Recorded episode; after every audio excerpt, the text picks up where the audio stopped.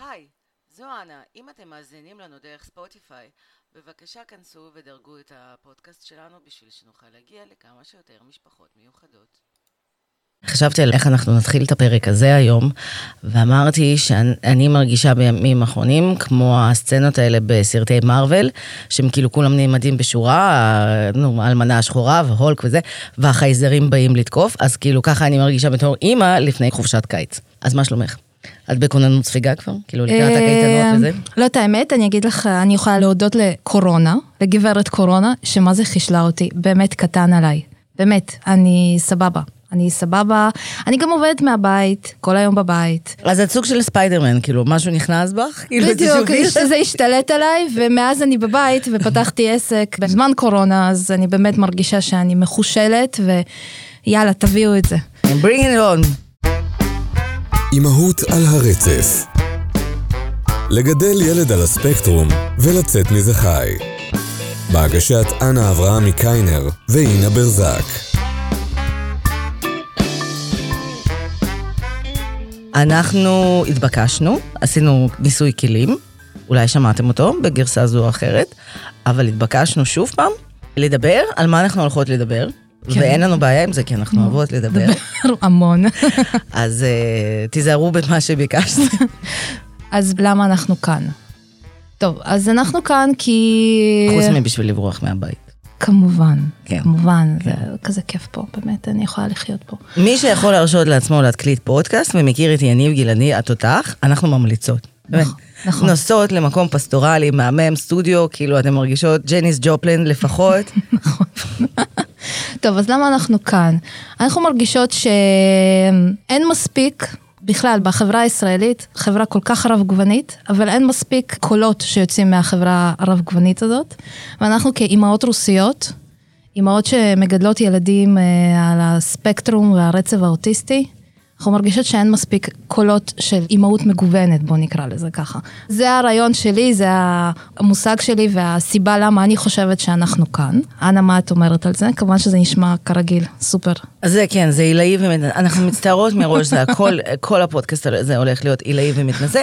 עם נגיעות קטנות של הומור גס, זה אני אחראית עליו. אם אתם תרגישו אילאיות, אז זה בגללי. אני חשבתי בגדול, שוב פעם, שמה שחסר, זה אימהות לא מושלמות. זה אימהות שהילדות שלהם לא הייתה סבבה. לא משנה מאיזושהי סיבה. לא היו שני הורים, מודעים, מטפחים. אני בכלל, באמת, שיסלחו לי ההורים שלי, בבקשה, כאילו רק אמא כרגע. אני לא ידעתי שיש דבר כזה, להיות בן אדם בוגר, ולהמשיך להריץ את ההורים שלך. עד לא מזמן. כאילו, לא ידעתי שיש אנשים שהאשכרה גדלו, וכאילו ההורים שלהם זה עדיין חלק ממש מדהים וחשוב ואיתן בחיים שלהם. כלומר, כל האודישנים לכוכב נולד ומאסטר שף, כשהם אומרים, אמא שלי זה הכל בשבילי, אני חושבת תמיד זה כאילו סתם חופר, כאילו זה סתם בשביל הלייקים. לא ידעתי שאנשים אשכרה מרגישים את זה. ו... רגע, רגע, רגע, לא הבנתי. שכאילו מה, שהם נוכחים? שנוכחים, שהיה להם איזשהו מקום חשוב וחיובי בחיים של ההורים, של הילדים. אני חושבת שמה שחסר באמת, זה לשמוע על הורים שההורות שלהם לא הייתה מושלמת, ואיך הם בעצם לוקחים את זה הלאה, איך הם לא מעבירים את הסריטות האלה, איך הם משתפרים ומתייעלים ונהיים הורים טובים יותר, ואנשים טובים יותר, נוכח זה שוואלה לא היה הכל מושלם, בלשון המעטה, אז כזה, הבנתם? אז עכשיו אתם ממש מצטערים שביקשתם לדעת על מה הולך להיות הפודקאסט, אז יופי. אז בגדול מה שאנחנו הולכות לדבר עליו, זה איפשהו על התפר ועל החיים בין פמיניזם, בין אימהות, קריירה, חיים עצמם, מה שביניהם, וקורונה עם הביקורי פתע של הביניהם. אוטיזם.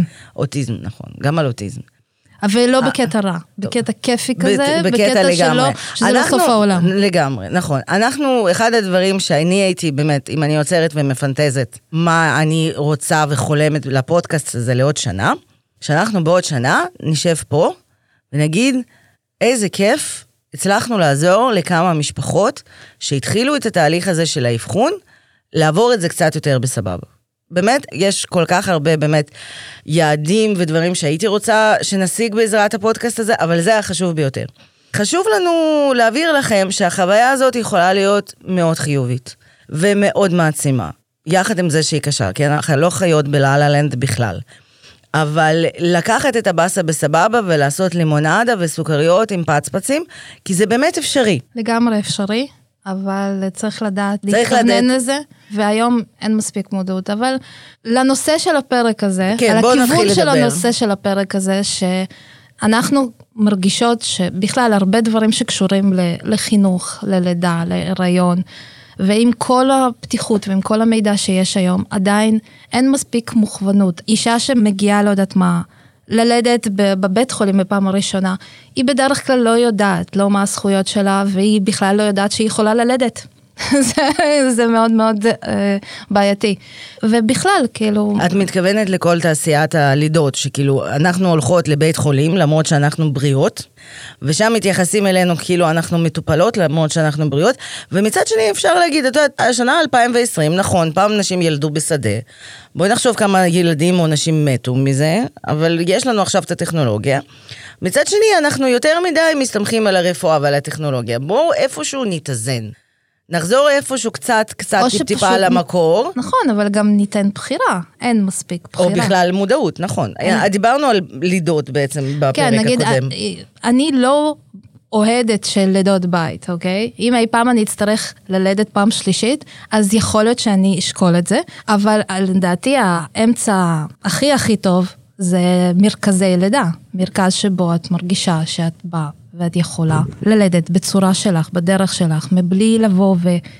וליצוק את זה, כמו שאני עשיתי בפעם השנייה, שהגעתי ממש כאילו עם ראש בחוץ, ו... ו... ואמרתי להם, או שככה או שזה לא יקרה.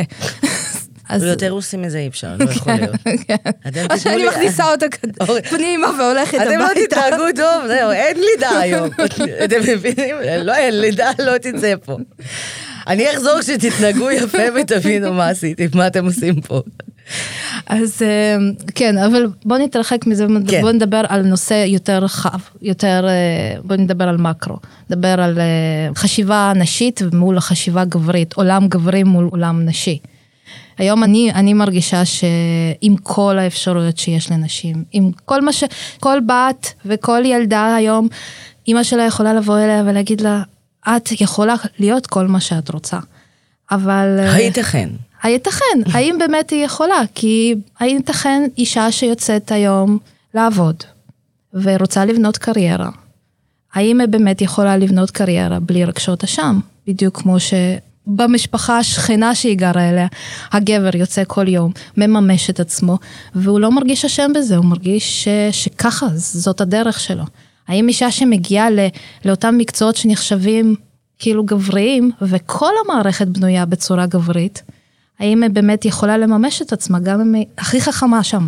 ב, ב... זה לא רק זה, זה עניין גם לדעת לשחק את המשחק לפי כללי המשחק. נגיד, אני בניתי את הקריירה שלי, אני מגיל עשרים וארבע, האישה היחידה בחדר מלא בגברים. באמת. ותמיד ראיתי בזה עליונות. כלומר, כן התנסיתי מעל נשים אחרות, והרגשתי שאני נכנסתי למנס קלאב ואיזה מגניב. והתשלום של זה היה לשבת ולשמוע בדיחות גסות על ציצים של המזכירה, וגם לשתף בזה, להשתתף בזה, אני מודה, סליחה, מזכירה, ולא רק מזכירה, וחלק מהזמן זה היה כיף, בואי, כאילו, תכלס. חלק מהזמן, בסרצינות, עכשיו, באמת, אנחנו נדבר, פמיניזם, אנחנו נכונות, פוליטיקלי קורקט, חכמות, רוצות לייצר מציאות טובה יותר, בואי, כיף להם. באמת. לא, אני, אני לא... אני אומרת, כאילו, בתכלס, אפשר גם לחיות ככה. או אפשר להשאיר לזה מקום של אישה שבוחרת לחיות ככה, כי יש הרבה פעמים, נגיד, היה לו מזמן לדעתי ביקורת על ירדן ארל, וזה שהיא כאילו נראית כזה קצת כמו גבר. זה בסדר אם אישה בוחרת להתנהג בצורה גברית. כן. וזה בסדר. אם אישה בוחרת להיות מאוד מאוד נשית ומחוברת לצד הנשי שלה, זה בסדר. הבעיה היא שכשאני רוצה להישאר אישה עם חשיבה נשית, אין לי מקום. כן, אין לך לגיטימציה. הנה, אז בואו נחזור לדוגמה שרצינו לדבר עליה. יש לנו מפיק מדהים, יניב, הוא אחלה, באמת, הוא המוזה, והוא ביקש מאיתנו, הוא נתן לנו דף של ליינאפ לפודקאסט, ואנחנו כל השבוע, בילינו בלנסות לכתוב אותו, ולהגדיר את עצמנו, ולנסות להגדיר על מה אנחנו הולכות לדבר, ואיך אנחנו הולכות לדבר, ובסופו של דבר, הפתעה, הפתעה, סרפרייז, סרפרייז, קרה שאנחנו מדברות ולא עושות כלום, כי קשה לנו בעצם לשבת ולכתוב את עצמנו, מה שהזכיר לנו, לי וגם לינה, את מה שלמדנו בעצם בתחומי המגדר, ומה ההבדלים בין כתיבה נשית לכתיבה גברית, ועכשיו באמת הגברים כנראה הולכים לחבות אותנו ולא לחזור אף פעם. גברים יהיו אחלה סיפורים בהמשך, באמת הם זוועות מצ'רנובל וכאלה, תישארו, כאילו באמת זה יהיה אחלה, אני מבטיחה, אל תעזבו. אבל חוץ מזה רגע לפני זה, בואו נדבר על זה שאנחנו חיות בעולם של גברים. אוקיי? וגם בעולם של גברים, אם חשבתם או לא חשבתם, נגיד פעם ראשונה שסיפרו לי שהאגדות דיסני זה בעצם משהו, זה פנטזיית אונס והקטנת נשים, הייתי מה זה מבועסת. כאילו מה הקטע? היה לי אחלה, רציתי להיות נסיכה, לשכב, שמישהו יבוא ינשק אותי. כאילו, למה צריך עכשיו להסביר לי שזה לא טוב? לא, כאילו, מה הבעיה עם זה? אני יכולה להגיד שאני... אני רוצה להיות נסיכה שמישהו יציל אותה. אני מדברת, רגע. אז אני רוצה, לה... אני רוצה להגיד שאצלי זה קרה, ב... נגיד, אני הייתי ממש חננה, והקשבתי רק למרי קרי ולסילין דיון כשהייתי ילדה, אוקיי? ואז כשהתחלתי ללמוד אה, תואר שני במגדר, ואז... גילי הקש... שזה אסור. לא, לא, לא גיליתי שזה אסור, אבל שלא יכלתי להקשיב לזה יותר, שאיך היא נקראת, ואיך היא מסכנה, והיא כזה, אומייגאד, oh אני כל כך רוצה להיות איתו, ורק תקבל אותי, וזה...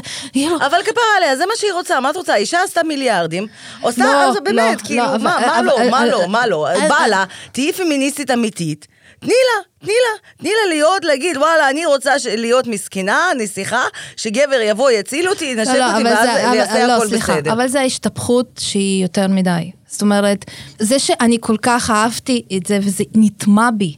זה נטמע בי שזה איזשהו תפקיד שלי כאישה במערכות יחסים בין גברים לנשים. תביני את הנזק. יכול להיות שזה בעצם פנטזיה שבעצם, כן, זה אותה פנטזיה ומיתוס שגדלנו להיות בו, שכן מתוחזק על ידי גברים, כי גברים רוצים להיות חזקים, והם רוצים שאנחנו נהיה חלשות, אבל תכלס, כאילו, למה לא?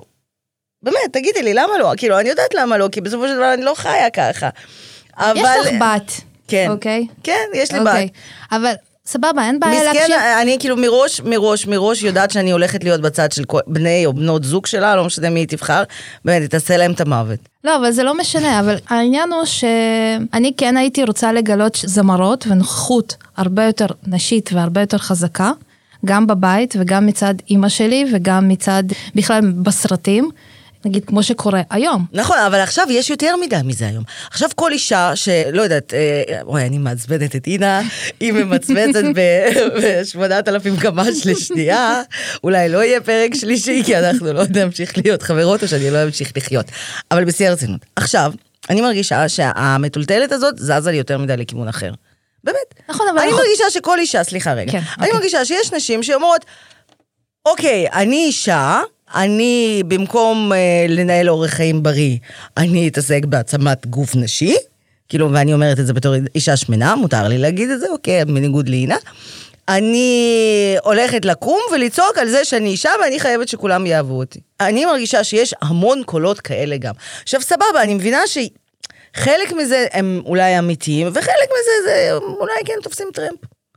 ככה אני מרגישה, כמו שכל העניין של מיטו, בואי נדבר על זה רגע, אחלה דבר מיטו, יופי, מעצים מהמם, נכון, כמה נזק זה עשה, לא, כמה, לא, לא, כמה רגע, תלונות שווא זה לא, עשה, לא, לא, רגע, שנייה, נו. שנייה, רגע, אם כבר שאלת אותי על סתיו, סתיו הולכת לחיות, לשמחתי סתיו באמת אישה חזקה מעצמאית, היא יותר גבר מרוב הגברים שאני מכירה, סתיו זאת הבת שלי, המאממת, הנהדרת, היא אישה חזקה ועצמאית, היא בת שש בקרוב, ובאמת היא יותר גבר מרוב הגברים שאני מכירה, אבל סתיו הולכת לחיות בעולם שבו גברים יפחדו לגשת אליה, היא תחיה בעולם שבו גברים או יפחדו לבוא ולהגיד, וואו, את יפה, או, לא יודעת, יחבקו אותה חזק ויתפסו אותה בתחת, ואולי היא תרצה שיתפסו אותה בתחת.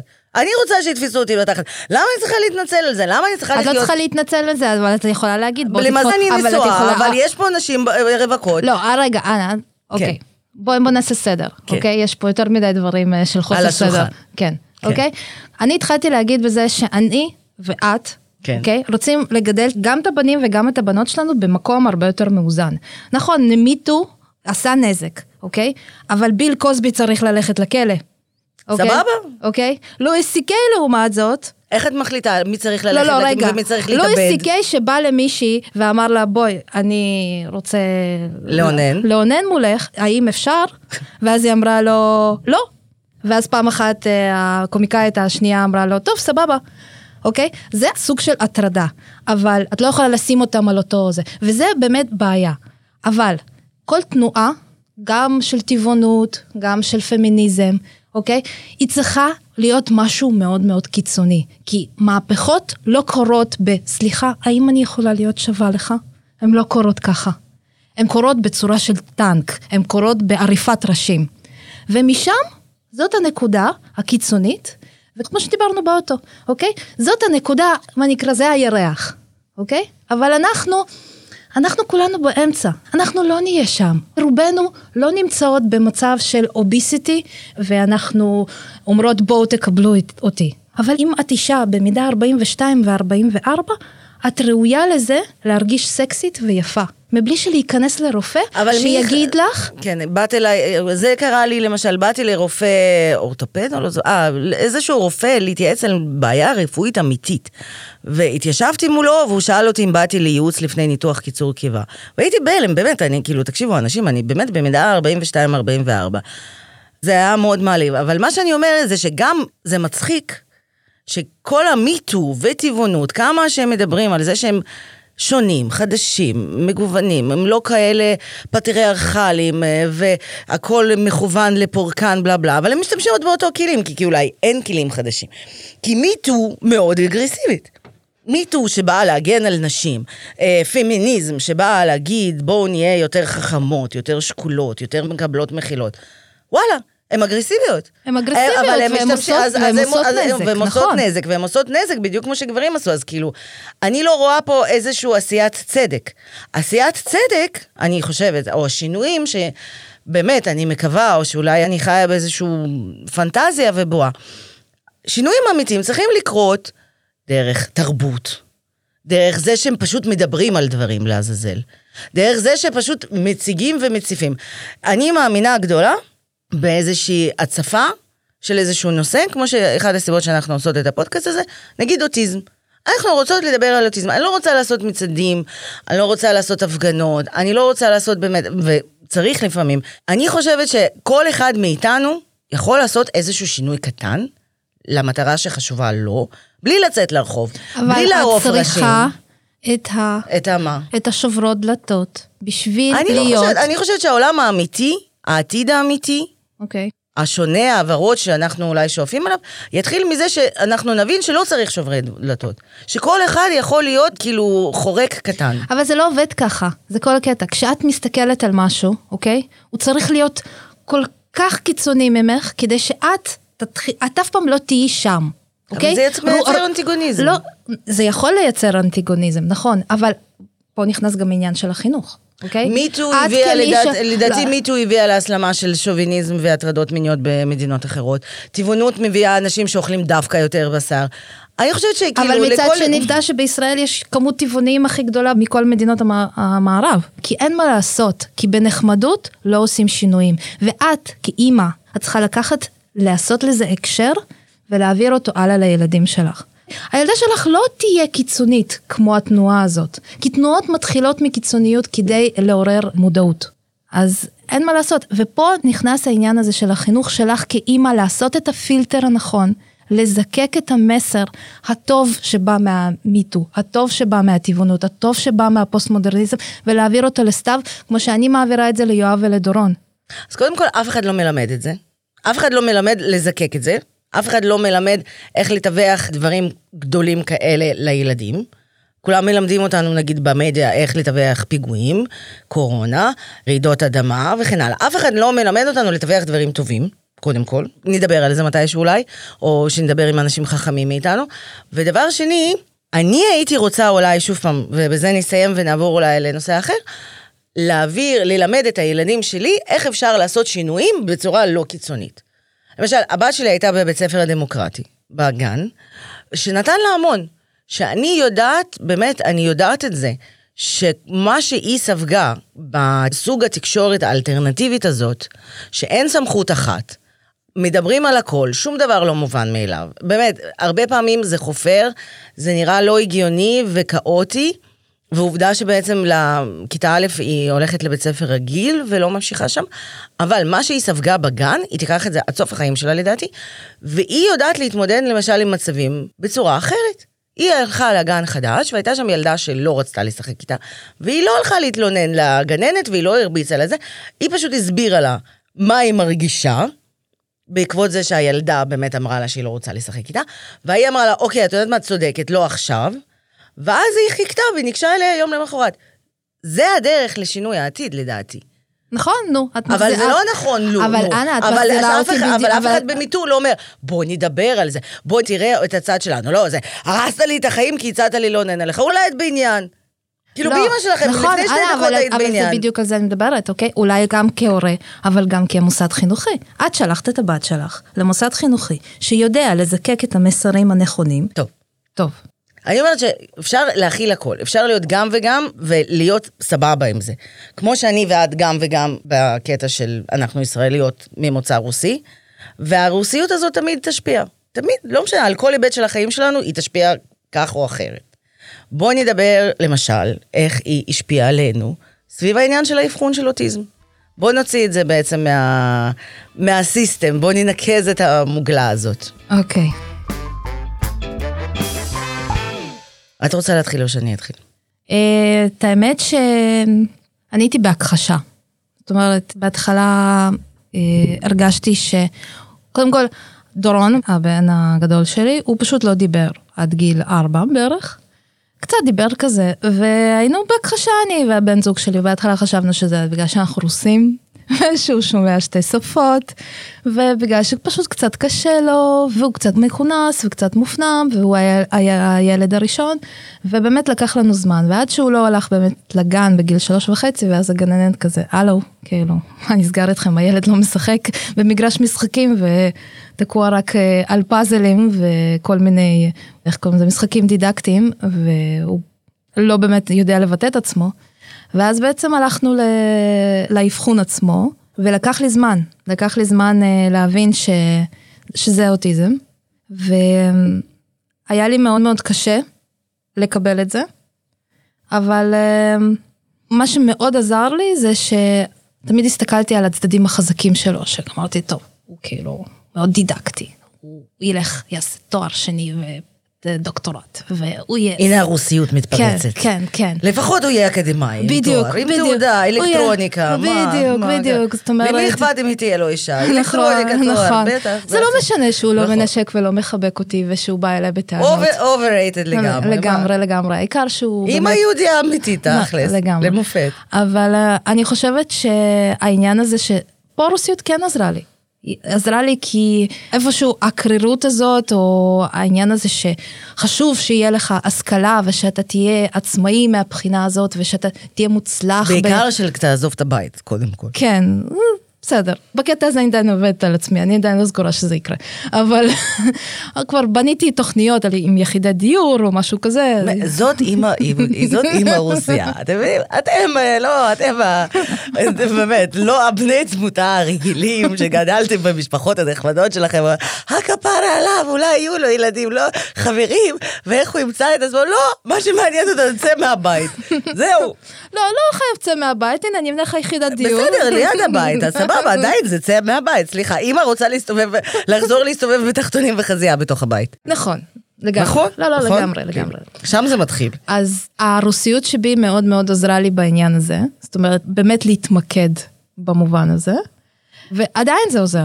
היום אני כבר סבבה עם זה, אני מגדלת אותו בלי ציפיות, ואני חיה איתו מיום ליום, ומחודש לחודש, וככה כל יום זה מבחינתי משימה בפני עצמה, שאנחנו מסיימים אותה בלי טנטרומים והכל בסדר, אבל לסביבה שלי מאוד עדיין קשה, נגיד חמי, שכל פעם הולך איתו לשחמט, כי שחמט זה מסורת אצלנו בבית, הסבא מלמד את הנכד שחמט. נו בוודאי, זה כאילו. מי שלא לומד שחמט, איך הוא יצליח בחיים? Okay. ואז כל פעם זה...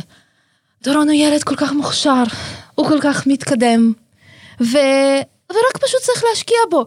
והדבר בניגוד היחיד... למה שאת עושה לא, באמת. לא, נכון, והדבר היחיד שהוא לא מוסיף, כי הוא סבא מהדור הקודם וקשה לו להגיד, רק צריך להשקיע בו, ואז הוא יתרפא מהאוטיזם. כאילו, זה פשוט, פשוט צריך לדבר. זה יעבור לו, זה ודאי שיעבור לו, זה גם, הוא יצא מזה, ודאי הוא יצא מזה. וזה כזה מצחיק, זה כל פעם, זה פעמיים בשבוע, הוא בא, הוא אוסף אותו, וזה, וכל פעם הוא חוזר, הילד בסדר, הילד בסדר, רק צריך להשקיע בו, והוא יתרפא מאוטיזם. כן, זה מה שאתה בא להגיד לי. אז במובן הזה גם מאוד מאוד מאוד קל, לא קל, אבל במובן הזה מאוד, המשפחה שלי מצליחה להתמודד עם זה. מצד אחד אני אומרת, וואי, מזל, אבל מצד שני, אף אחד מהם לא באמת מקבל את זה. כאילו, לא באמת מקבל את זה שהילד הוא על ספקטרום, ויש לו בעיות רגשיות, ויש לו בעיות חברתיות, והוא צריך את המקום ואת הזמן הזה שלו, ולוקח המון המון זמן שינויים או דברים, וגם כן, הרוסיות שבי מאוד מאוד, מאוד גורמת לי כביכול, ללחוץ עליו. כאילו, הרבה פעמים אני, אני דוחקת בו, שיעשה דברים, שיסיים אותם, שיגיע לנקודה, וזאת אומרת, הגעת הביתה, אתה שוטף את הקופסה, אתה אוסף את התיק, אתה הולך להתקלח לבד. כי מה? שם. כי למה זה חשוב? למה זה חשוב? כי אני חשוב לי שהוא יהיה עצמאי. הנה, הנק... 아, הנקודה אוקיי. הזאת. אני רוצה שתהיה עצמאי, כי אם אתה לא תהיה עצמאי, אני נכשלתי כהורה. כן, עוד פעם אנחנו חוזרים לזה, נכון. אוקיי? וזהו, ואני בלופ, אני בלופ עם עצמי, ואני כל פעם מנסה לשחרר, ואז אני נכנסת למצב שיש לי יום לחוץ, או אני קצת בדיקי עם עצמי, או לא יודעת מה, הלחם שאפיתי לא יצא טוב, זה מספיק. ו... כי רוסיה שהכל חייב להיות מושלם. בדיוק, וזהו, ואז אני מגיעה למצב שאני דורשת ממנו דברים שצריך טיפה לשחרר, וזה משהו שאני עדיין בשאלה עם עצמי. כל פעם שאני כאילו יוצאת החוצה, מגיעה לטיפול או משהו כזה, כולם ממש נדהמים ממנו, כן? נדהמים, גם המטפלים נדהמים ממנו, מהרמת העצמאות. כי הוא מדהים. מרמת העצמאות שלו, מרמת ההתחשבות שלו, נגיד זאת סבתא שלי, הוא היה בסלון, והוא ראה טלוויזיה, והתפקשש שם בספה כיסוי, והוא קם, והוא סידר את זה, אמנם הוא עשה את זה חמישה פעמים רצוף, והם כולם נדהמו ממנו, עד כמה הוא מסודר, ועד כמה חשוב לו, ואז הוא אכל, ואז הוא הלך ושטף כלים. ואז אני כזה, אוי, כל הכבוד לי. ואז אני אומרת, אבל יכול להיות שזה בא על חשבון משהו אחר. ואז אני כל הזמן בלופים עם עצמי. אז זה פלוס מינוס, זה מה שאני חובה באימהות שלי, וככה הרוסיות דווקא אותי. כן, אנה, תורך. אני חייבת להגיד משהו מהצד. העניין הזה של הרוסיות, ואחד הדברים שאנחנו נדבר הרבה בפודקאסט, כי זה משהו שאנחנו חיות אותו, זה בעצם... איך להשתחרר, בעצם מאיך שגידלו אותנו, מכל מיני סיבות, מעם כוונות הכי טובות, ולעבור הלאה, שאולי, כאילו, העצמאות, ומי מגדיר שלהיות עצמאי זה יותר חשוב מלהיות מאושר. או באותו רגע להרשות לעצמו להיות עצלן. כאילו, זה תכלס, תחושה ומקום, זה לדעתי קישור מדהים, שנגיד יש לי בעלי שי, שאין לי, אין לי. נגיד, אם אני, הוא יכול לשכב לראות טלוויזיה בזמן שאני מסדרת את הבית, אבל אני לא יכולה לעשות הפוך. כאילו, אם אני שוכבת לראות טלוויזיה והוא מתחיל לסדר את הבית, זה מעצבן אותי, כי כרגע אני רוצה לשכב ולנוח, אבל הוא מסדר, אז אני כאילו מרגישה, אני רוסיה, אני מרגישה אשמה, אני מרגישה שאני צריכה לקום ולעזור לו, ואז אני כועסת עליו על זה שהוא מנקה את הבית, להגנתו יאמר, הוא באמת הפסיק לעשות את זה בשביל להפסיק לעצבן אותי, ו... ואז הוא אומר לי, מה את רוצה מהחיים שלי? כאילו, מה? אז אני צריכה להסביר לו, רוסים, המולדת לפני הכל, בלה בלה, כאילו, זה שיחה שקורית הרבה בחיים שלנו. ובחזרה לא נסה, אני ראיתי אותך מהצד, אני בעצם הכרתי אותך קצת לפני ההבחון של דורון, אני ראיתי אותך מהצד כמו סופרוומן. אני ראיתי אישה, כאילו, באמת... רואה בעיה, מסתערת עליה ב-שמונה מאות קמ"ש. מטפלת כזאת, מטפלת כזאת, בודקת ככה, בודקת ככה, בודקת גישה כזאת, ושומרת על הסבבה שלה. לא, אני זוכרת שהתקשרת עליה, אמרתי, טוב, אז קיבלנו הבחון של דורון, אז הוא באמת על הספקטרום, אז צריך להחליף אותו גן, ואז התחלנו לדבר איך הוא החליף גן. ואז אני ניתקתי את השיחה איתם, ואמרתי, בואי נא, האישה הזאת, סליחה על הביטוי, תרגיע אותי עכשיו, יש לה ביצים מברזל. יש לה ביצים מברזל, למען השם. ואז כשבעצם התחילו שיחות סביב הבן שלי, שהוא בן שני, לפניו הגיעה סתיו, האישה החזקה והעצמאית, שהיא בקיצוניות אחרת, היא מבחינתה כל האנושות היא מטריקס, הכל אחד אפס, היא קוראת אותנו את כולם בשנייה וחצי, רואה את כל הנקודות, ואז עושה, טה-טה-טה-טה, כאילו באמת, היא יכולה להפעיל כל אחד בשנייה וחצי. והיא התקדמה מאוד, והתחילה לדבר מהר מאוד, וכולם רק התלהבו והתלהבו והתלהבו, ואז הגיע דוד, שהיה בסבבה שלו, שיחק עם עצמו, חמוד, מתנשק, לי הוא מסתכל בעיניים, איתי הוא מתקשר, עם אחרים לא, אבל עם מי אכפת, כאילו, מי הוא מכיר. היה לי אחלה.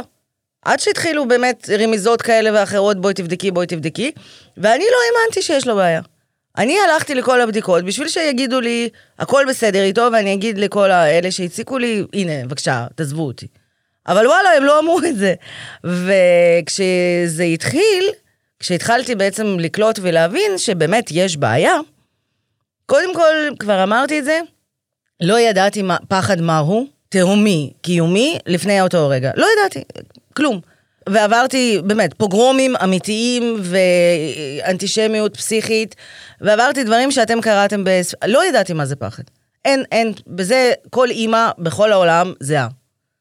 כשאת מבינה שמשהו לא בסדר עם הילד שלך, באמת, וואו. ולי דווקא היה הכי קל להאשים את עצמי. אני התחלתי להגיד, זה בגלל שהשקעתי באחותו, זה בגלל שיצאתי לעבוד, כאילו הייתי מוכנה לקחת על עצמי כל אשמה שהיא, בשביל שרק יגידו לי, כן, זה בגללך ולא בגללו. אבל, ובאמת כאן, אין לי מספיק מילים להודות, גם לך, שתמכה בי, ואחד ההמלצות שלנו זה, תמצאו חבר. גם אם אין לו ניסיון בכל העניין הזה של הספקטרום, תמצאו חבר אחד, שלאו אתם יכולים לפנות ולדבר, והוא יגיד לכם, די, את בסדר, הכל יהיה, את זה לא את. ותלכו, ותלכו לאבחון. תלכו לאבחון. אל תדחו את זה. אל תדחו את זה, כי אחרי זה זה פשוט עוד זמן, זה כדור שלג שסתם, בזמן שעבד. ובסך הכל, בסופו של דבר, הילד סובל. נכון. לא, אתם סובלים. בסופו של דבר, אתם תסבלו הרבה יותר. ומאוד חשוב לי גם להגיד, שלי היה מזל גדול, הייתה לי משפחה מדהימה. משפחה של שי, כולם, הדבר הראשון שהם כולם דיברו איתי עליו, זה, את בטח מאשימה את עצמך, תפסיקי. בניגוד לאמא שלי. אוקיי? אמא שלי לא האשימה אותי בזה, אבל אמא שלי אמרה לי, הנה אתם מתחילים לטפל בילד, הוא מתחיל להראות תוצאות. ו... שזה אומר. שזה אומר שאני לא השקעתי פה לפני זה. ומה אני אגיד לכם? בסופו של דבר, זה לא כזה נורא. מה שלי היה מפחיד, לי היה, המילה הזאת, אוטיזם, הפחידה אותי, שתקה אותי. אני גם יודעת בוודאות שבמכון להתפתחות הילד, למשל, אם אתה מגיע לצוות המאבחן, וההורה אומר ראשון את המילה אוטיזם, אז הם כאילו משתחררים ומתחילים לדבר יותר מהר. הם מאוד מפחדים מהטראומה שהם יעשו להורים, זה גם טיפ אגב, ואם הם, הם, הם, הם, לא, הם לא אומרים את זה ראשונים, ואז הם יכולים לסחוב את תהליך האבחוני יותר זמן, כי הם מפחדים בעצם לפגוע בהורים. אבל לא, תהיו אתם הראשונים להציף את המילה הזאת, תציפו את זה, ואז בשביל, כאילו, באמת, תאמצו איזשהו קשר לרוסיות שיש לכם, או שתתקשרו אלינו, ופשוט תתנו לבעיה הזאת בראש, בלי לחשוב. והקושי הכי גדול שלי, הקושי הכי גדול, גם עד עכשיו, אני נגיד לא אומרת שדוד אוטיסט, אני אומרת, דוד מאובחן עם אוטיזם. כאילו, זה משהו שעושה לי יותר קל לחיות איתו. יש לו אבחון של אוטיזם, זה, הוא לא אוטיסט.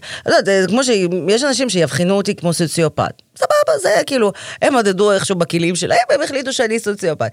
בחנו את דוד, הבחינו אותו עם אוטיזם, בסדר, כאילו, בוא נדבר, בוא נראה מה די אס אם ארבע, די אס אם חמש, יגיד בעוד חצי שנה. אבל זה לא... מה שבסופו של... מה זה די אס אם ארבע? די אס אם זה כלי חינוכי שמתום מפחידים. אם אתם, לא משנה, אחד מהכלים שמאבחינים בעזרתו כל מיני מחלות. ומה שאני רוצה להגיד, נגיד באמת, מהלב, לאנשים שאולי מתחילים לחשוב או לחשוד בילד שלהם. קודם כל תלכו לאבחון, מקסימום יגידו לכם שאתם טועים.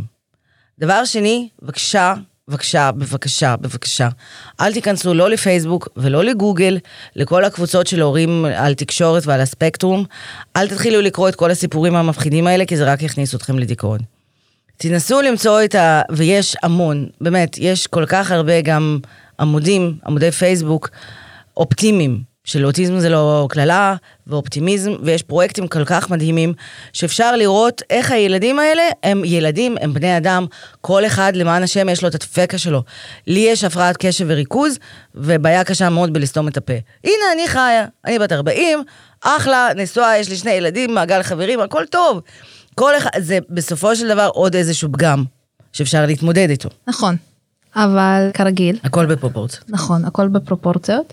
ומה שאני רוצה שנסיים איתו, זה שתספרי לי איך כל האוטיזם, כן. וכל החינוך, איפה נכנסת פה הרוסיות, הרוסיות שבך. לי זה התחיל בבושה. בושה? באמת? אני התביישתי, התביישתי להגיד לאבא שלי ולאמא שלי שיש לי ילד אוטיסט. זה כאילו, הוא לא יוצלח. לא, הנה, סתיו, סתיו זה חתיכת גאווה, אין, כאילו, אני אהבתי על עצמי מפה עד להודעה חדשה, וגם תפסתי תחת אלימות אחרות, אגב. כאילו, זה הייתם כזה, מה? בטח, זה בגלל, כזה. ואז קיבלתי את הסתירה של החיים עם דוד, למרות ששוב דוד מדהים, ועדיין אני יכולה לתפוס תחת על כל אחד בעולם, בגלל שהוא מדהים. לי הייתה בושה, אני לא מתביישת להגיד את זה, שאני התביישתי. התביישתי, התביישתי להגיד את זה, הרגשתי שאני יצרתי ילד פגום, שהמפעל שלי יצר... שהביציות שלך לא... הביציות שלי יצרו מוצר פגום, כן. דוד, אני אוהבת אותך יותר מאשר את האבא שלך, באמת. אם אתה שומע את זה עכשיו בגיל שמונה עשרה, אני מצטערת. אבל זו הייתה התגובה הראשונית שלי. והתגובה השנייה שלי, איפה שזה פגש אותי, קצת לפני הקבלת האבחון, כשהתחלתי להבין שאולי יש בעיה, התיישבתי בתשע בבוקר, ועד שמונה בערב קראתי כל מה שיש ברשת אינטרנט, ליטרלי, על אוטיזם, בשלוש שפות, שזה הכניס אותי עוד יותר לדיכאון כמובן, והדבר השלישי שבאמת הכי עזר זה שהתרסקתי, באמת התרסקתי, איבדתי היריון מרוב ההתרסקות בשבוע שש עשרה, ואחרי שאיבדתי היריון, כשהתעוררתי מה, כאילו, מההרדמה של הגרידה, הבנתי ש... יאללה, חלס. חלס, חלס. החיים ממשיכים, יש לי שני ילדים, יש לי ילד מדהים, צריכה להילחם עליו, ופשוט קומי ולכי. זה כאילו, יש בדיחה כזאת, זה כאילו, זה חרה, הוא התייבש ויפול, ולא מעניין אותי, אני טנק. וזהו, ואנחנו שנה, שנה, בול, אנחנו שנה אחרי, זה ילד אחר לגמרי. זה פשוט ילד אחר לגמרי שאי אפשר לזהות, והוא יהיה, באמת, הוא יהיה סבבה ויהיה לגמרי. למרות שהשנה הזאת, בסופו של דבר, אני מרגישה כאילו עברו עליי עשר שנים. כן. הרוסיות הזאת מאוד עזרה לי, מאוד. זה פשוט כאילו, אני לא רואה בעיניים. אני, באמת, אני לא רואה בעיניים, וגם כמו שאני מתייחסת לטיפול בדוד, זה כמו בן גוריון. אני נלחמת בבריטים כאילו אין ספר לבן, ובספר לבן כאילו אין בריטים. אני תוקפת את זה מכל החזיתות, ואני יודעת את כל המחקרים, אתם מוזמנים לדבר איתי. וזה רוסיות, זה רוסיות, כאילו כל החברות הישראליות שלי אומרות, אה, את כזאת מדהימה וחזקה, לא, אני סובייטית. כן. טוב, אז עד כאן להיום, ביי ושממי. ביי ביי. אני מקווה שניפגש בקרוב, במקום הפסטורלי הזה. אני גם מאוד מקווה. תודה רבה לכם, בזכות זה שאתם מקשיבים לנו, יש תירוץ לצאת מהבית ולהגיע למקום המהמם הזה. ואם יש לכם שאלות, בקשות או הערות לתוכנית חומש הבאה. או ביקורות. או ביקורות, בבקשה, אל תחסכו מאיתנו ביקורות, אנחנו אוהבות את זה. כמה שיותר מפורט, בבקשה. אפשר גם באנונימי, נסביר לכם אחר כך איך. ו... חפשו אותנו. חפשו, חפשו אותנו בפייסבוק, תמצאו אותנו. ביי ביי. ביי.